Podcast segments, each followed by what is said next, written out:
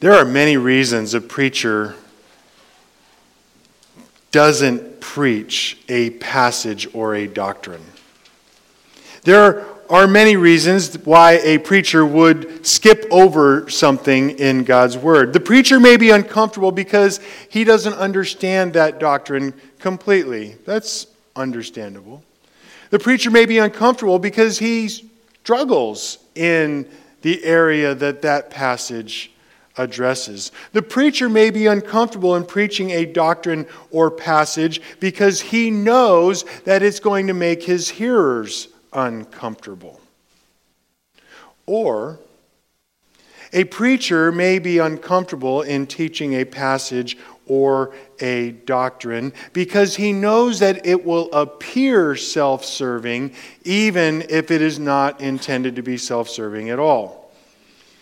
Nevertheless, I and my brother preachers are commanded and scriptural authors demonstrate a principle that should keep biblical preachers from avoiding text.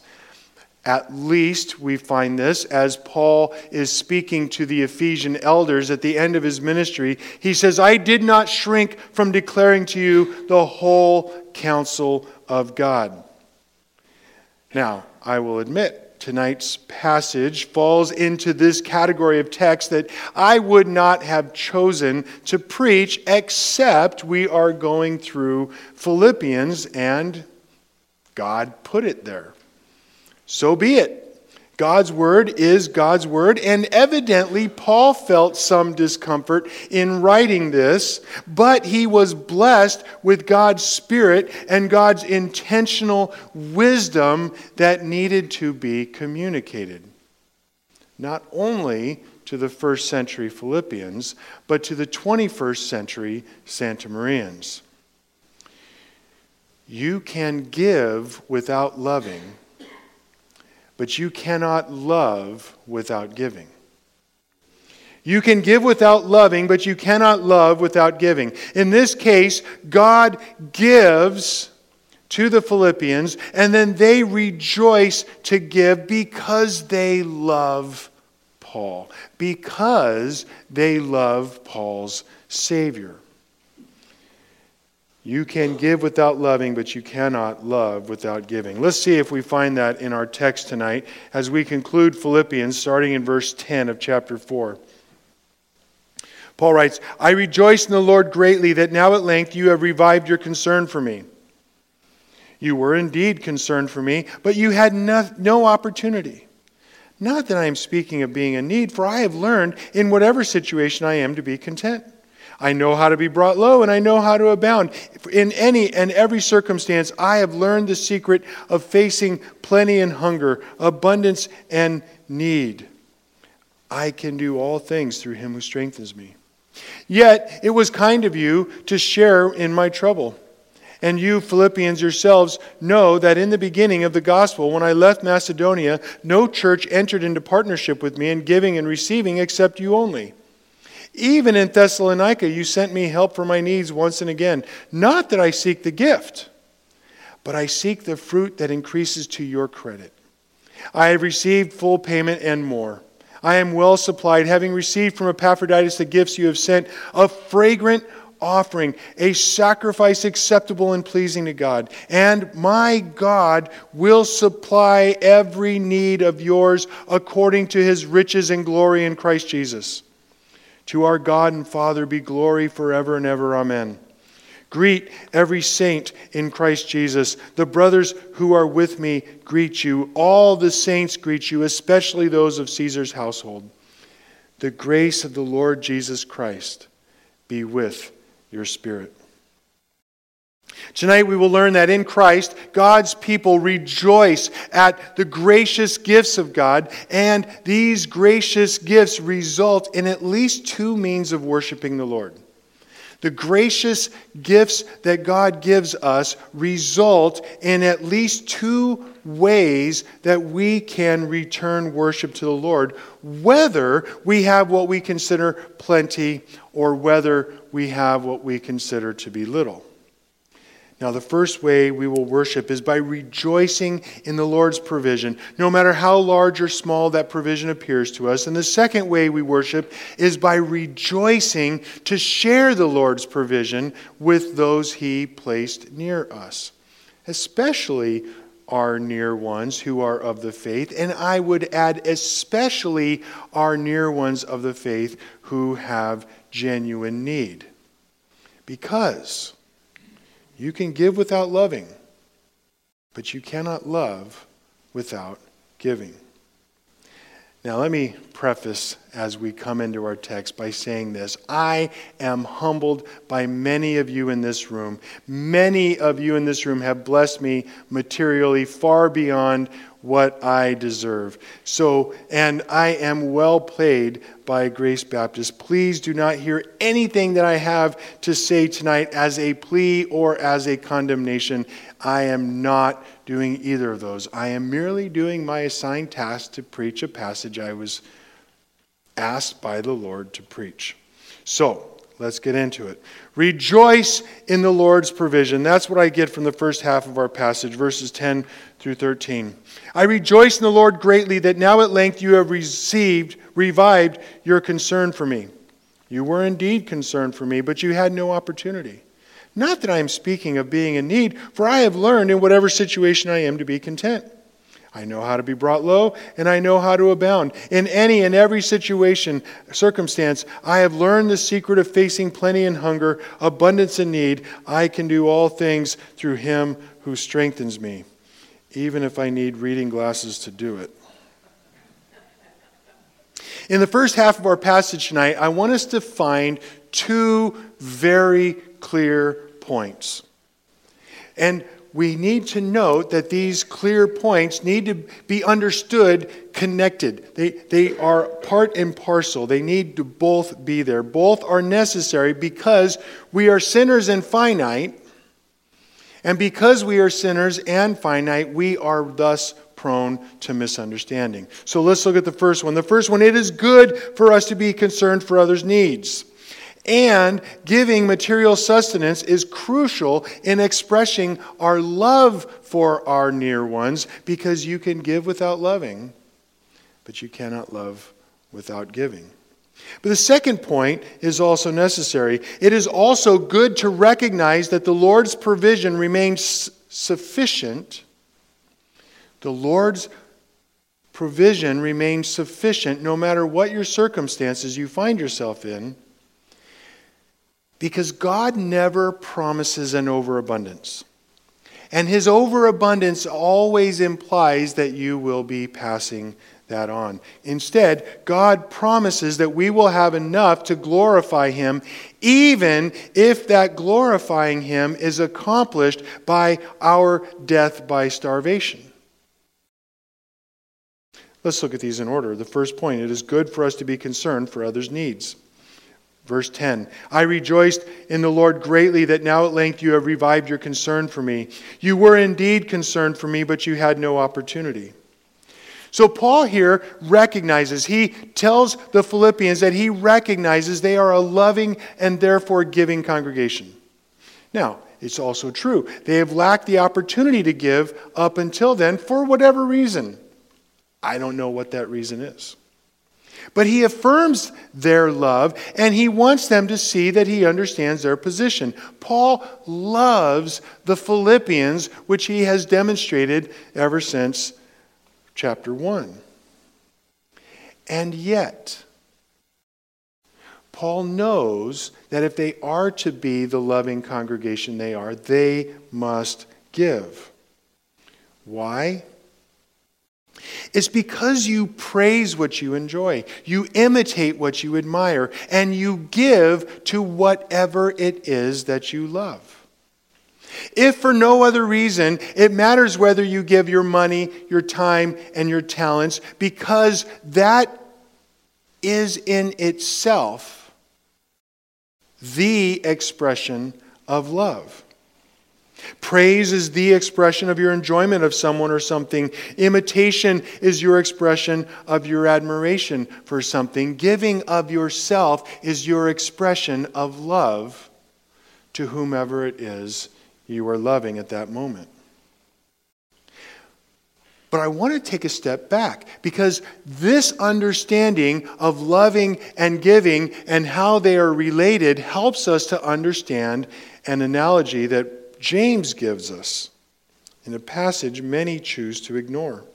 James says in chapter 2, verse 15 If a brother or sister is poorly clothed and lacking in daily food, and one of you says to them, Go in peace, be warm and filled, without giving them the needs needed for the body, what good is that? So also, faith by itself, if it does not have works, is dead. Faith trusts God's promises. Love gives to meet their beloved's needs based on what God has given us through his promises. Christians, therefore, are faithful givers. Now, Many want to skim right over this passage and they want to mumble something about the fact that faith is opposed to works because that's what Paul says. Yet, it is Paul who makes this exact point. In 2 Corinthians 9 6 through 8, Paul says, The point is this whoever sows sparingly will also reap sparingly. Whoever sows bountifully will also reap bountifully. Each one must give as he has decided in his heart, not reluctantly or under compulsion. Why? Because God loves a cheerful giver. And God is able to make all grace to abound to you, so that having all sufficiency in all things at all times, you may abound in all good works. Praise Jesus. Amen. Paul and James are not at odds. Now, it is true, works do not save us, faith saves us. And the distinguishing mark of saving faith is that it works. Saving faith trusts God's promises enough that it obeys God's command, namely, in this case, by giving sacrificially to the ones who are near you who are in need. Let me ask you a question Do you have any needs? God will meet that need. He promises to do so multiple times in multiple places. Let me ask you another question Does someone near you have a need? God will meet it. Very often, He will meet your near one's needs through the abundance that He has given to you. Because you can love, you can give without loving, but you cannot love without giving. Now, the great thing about being a faithful giver is that we get to rejoice in God working in us and through us. We are God's instruments that He uses to enable those who are near us to see Him at work through us. Which, of course, is why we remember the words of the Lord Jesus, how He Himself said, It is more blessed to give than to receive. Do you believe that? Do you believe Jesus' words? It is more blessed to give than receive. Now, again, I have to say this time out. Many of you, I know, believe this. I've seen it. But my heart is often in need of reminder. Amen? I need to remember it is more blessed to give than to receive. And if you believe this promise, then I challenge you this week find someone near you who needs to receive and encouragement. Or flatly, who needs to receive something so that they can pay their bills this month, so that their faith may be strengthened as well. Now, we need to balance this truth with something else. While we must remember that we must give if we are to love, we must also learn that God promises that we will have enough to glorify Him, even if that glorifying Him is accomplished through our starvation. Important point. Verse 11. Not that I am speaking of need, Paul says, for I have learned in whatever situation I am to be content. I know how to be brought low, and I know how to abound. In any and every circumstance, I have learned the secret of facing plenty and hunger, abundance and need. I can do all things through him who strengthens me. Now, people often remember verse 13 at football games. They think Paul wants them to be able to score touchdowns. What it really means, though, is that through what we consider to be a lack, God provides. Did you hear that? Through, by means of what we consider to be a lack, God provides. In vivid technicolor, Habakkuk makes this point that our starvation might be exactly what in fact glorifies God. Habakkuk 3:17 he ends his prophecy by saying, Though the fig tree should not blossom, nor fruit be on the vines, the produce of the olive fail, and the fields yield no food, the flock be cut off from the fold, and there be no herds in the stalls. In other words, starvation. Though starvation, yet I will rejoice in the Lord. I will take joy in the God of my salvation. God, the Lord, is my strength. He makes my feet like the deer's, He makes me tread on my high places. The Lord promises to provide everything we need to honor Him, including complete lack. He does not promise us fruit or wine or oil or meat or job or household goods. Jesus promises that not a hair of our head will perish. What on earth does that mean? How do we reconcile Luke 21 with Habakkuk chapter 3? It means that even your death by starvation will not be a sacrifice so great that God cannot bless it, that God cannot use it to bring him glory. My friends, you will not give up security or friends or money or time or stuff and lose in the bargain. You won't. You can't. God promises to make up for it. Because God, the personal creator king of the universe, is your strength, Habakkuk says, and you will tread, you will walk, catch this, in glory. And all the momentary light affliction of this day will be seen as nothing. Dust that you brush off. That is what weight of glory means. And that is why you can trust what the author of the Hebrews says. Hebrews 13, 5 and 6. Keep your lives free from the love of money and be content with what you have. For he himself has said, I will never leave you, I will never forsake you. So that we can with confidence say, The Lord is my helper, I shall not fear. What can man do to me? Amen. If you're not going to say it, I'm going to say it. Amen. It is good to love and to trust and to give. Because man can ultimately do absolutely nothing to you that God does not plan for your good. I will never leave you. I will never forsake you. That is my friends, the ultimate promise. That is the promise upon which all the rest of the promises find their nurturing sap. God's presence is with you even if you go to a concentration camp. God's presence is with you even if your child goes to a concentration camp.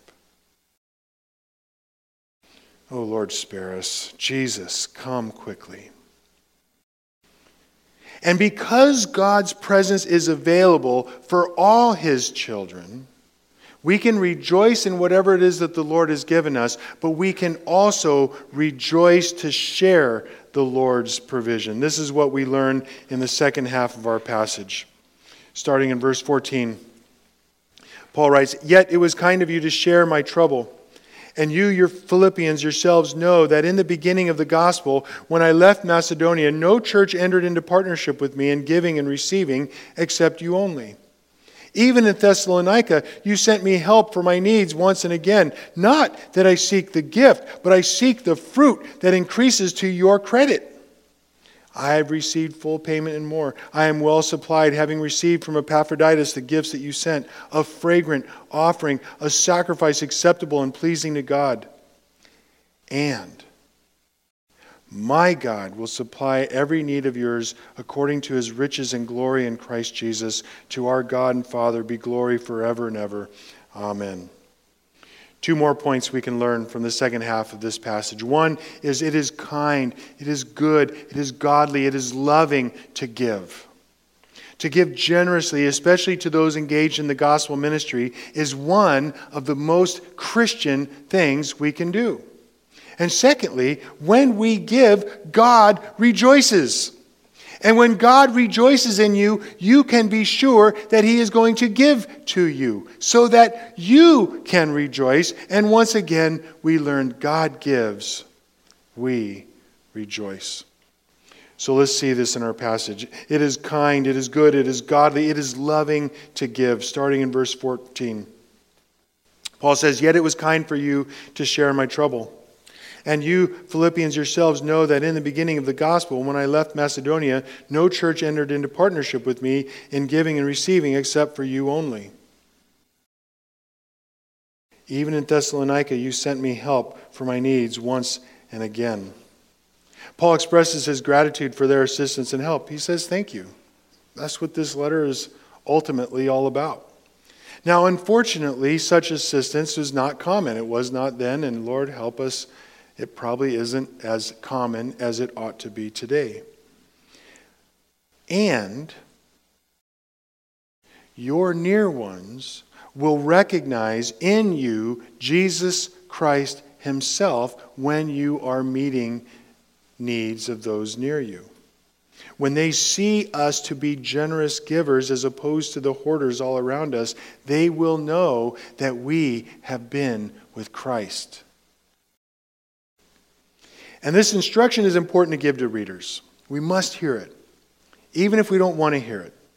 But Paul realizes that this instruction can be misunderstood, and that's why he gives us his second point. When we give, God rejoices. And when God rejoices, you can be sure that God will give again so that we can rejoice. He says this in verse 18 Not that I seek the gift, but I seek the fruit that increases to your credit.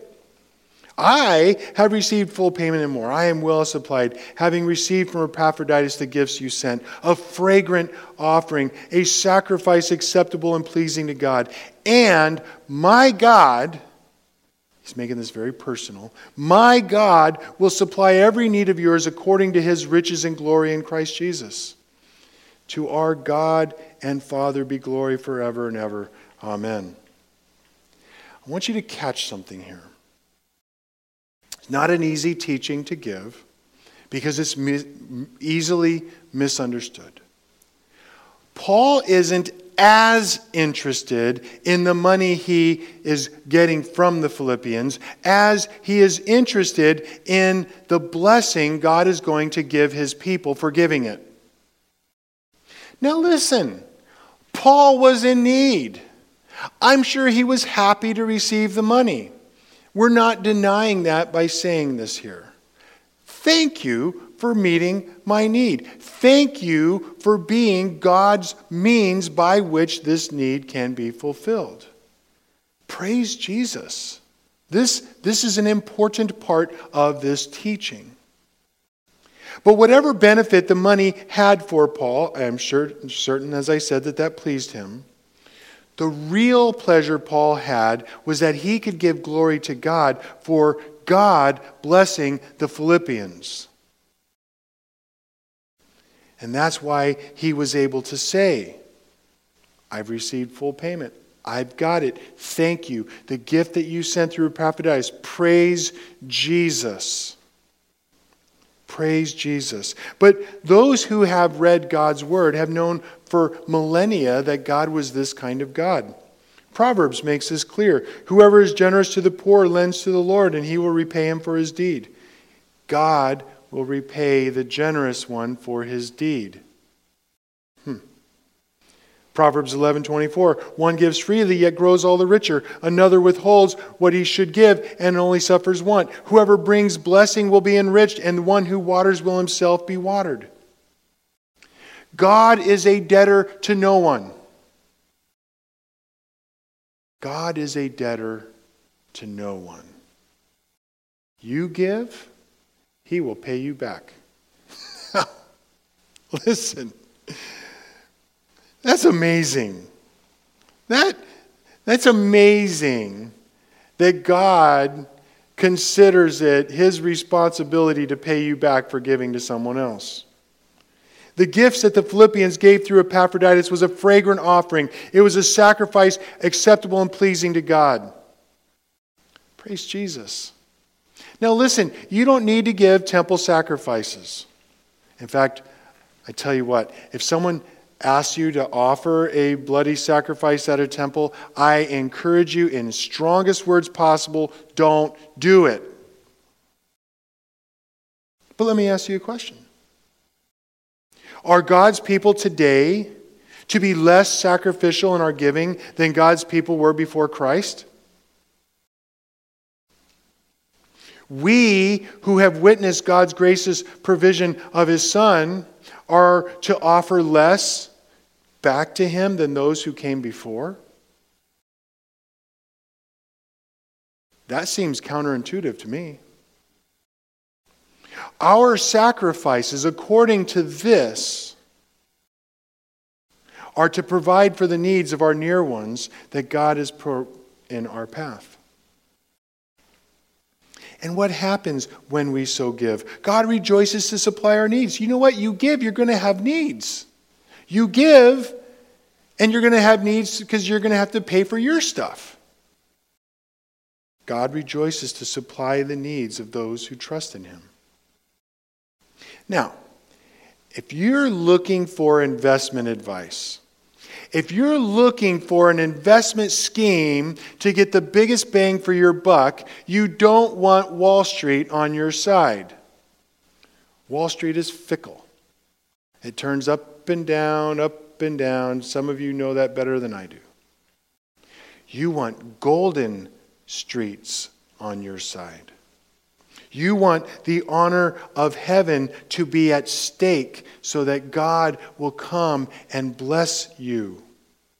Because he has put himself on the table saying, I will meet your needs. And here, precisely here, is where worship comes into the equation. According to this, what we see is that giving to our near ones is worship. It's like temple sacrifices in the Old Covenant. God considers it a personal favor to Him when we give to those near us who are in need, especially our brothers and sisters. Do you want to worship Jesus? Find someone in need of encouragement or financial help and meet that need. Do you want to worship Jesus? Give, because when God gives back, we rejoice. Now, time out here just for a second. We have been speaking mostly about financial giving because that's exactly what Paul is talking about. But we have said over and over over the past 13 years that we give our time, our talent, and our treasures. We give our time, our talent, and our treasures. You may be thinking to yourself, Greg, you don't know what it's like to live on Social Security. Praise Jesus, I don't yet. Actually, I think by the time I'm 65, there won't be Social Security, but that's another question. I, I do. I get that. I'm not saying that giving your money is the only way to give. Time. Time is actually, I have found, to be more important in many cases. Encouragement, a listening ear, your talents, some of you are far better than I am at a good many things, and I need that encouragement from you. Time, talent, and treasure. Don't discount the other two just because they're not cash.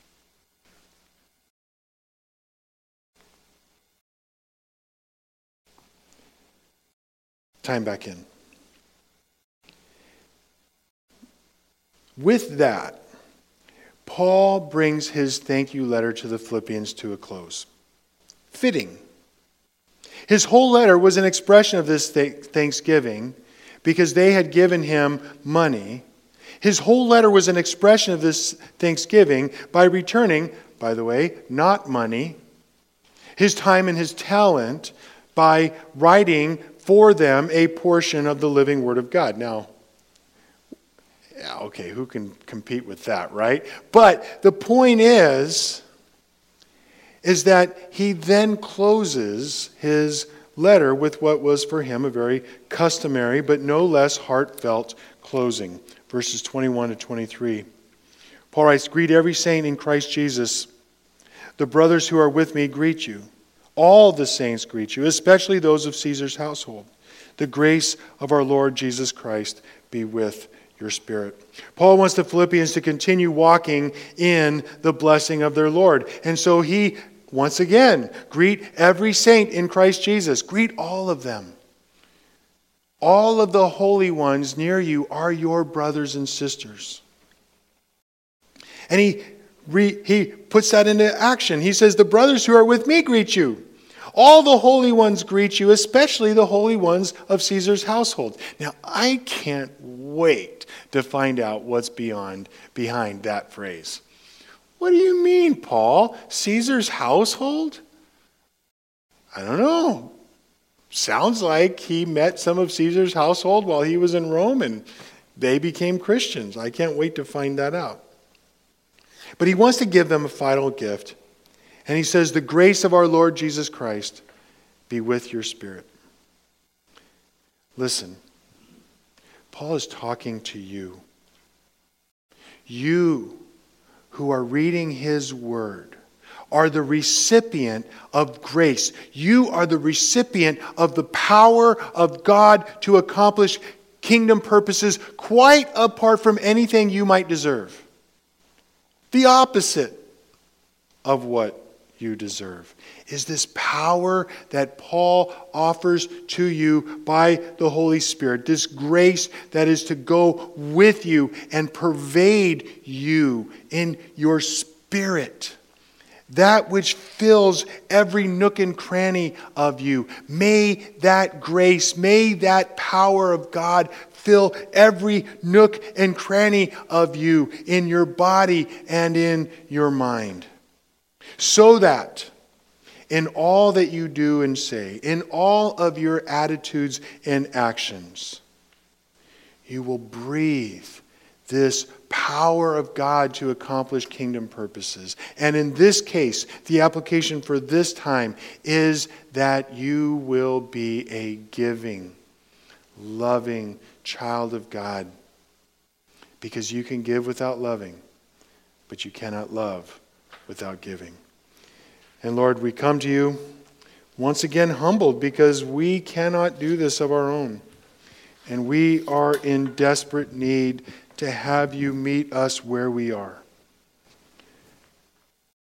God, I pray that you would bless us by pointing out to us opportunities to give to those near us, and then give us the courage to give so that you will be glorified, your name will be honored, your kingdom will grow, and we will rejoice. In Jesus' name, amen.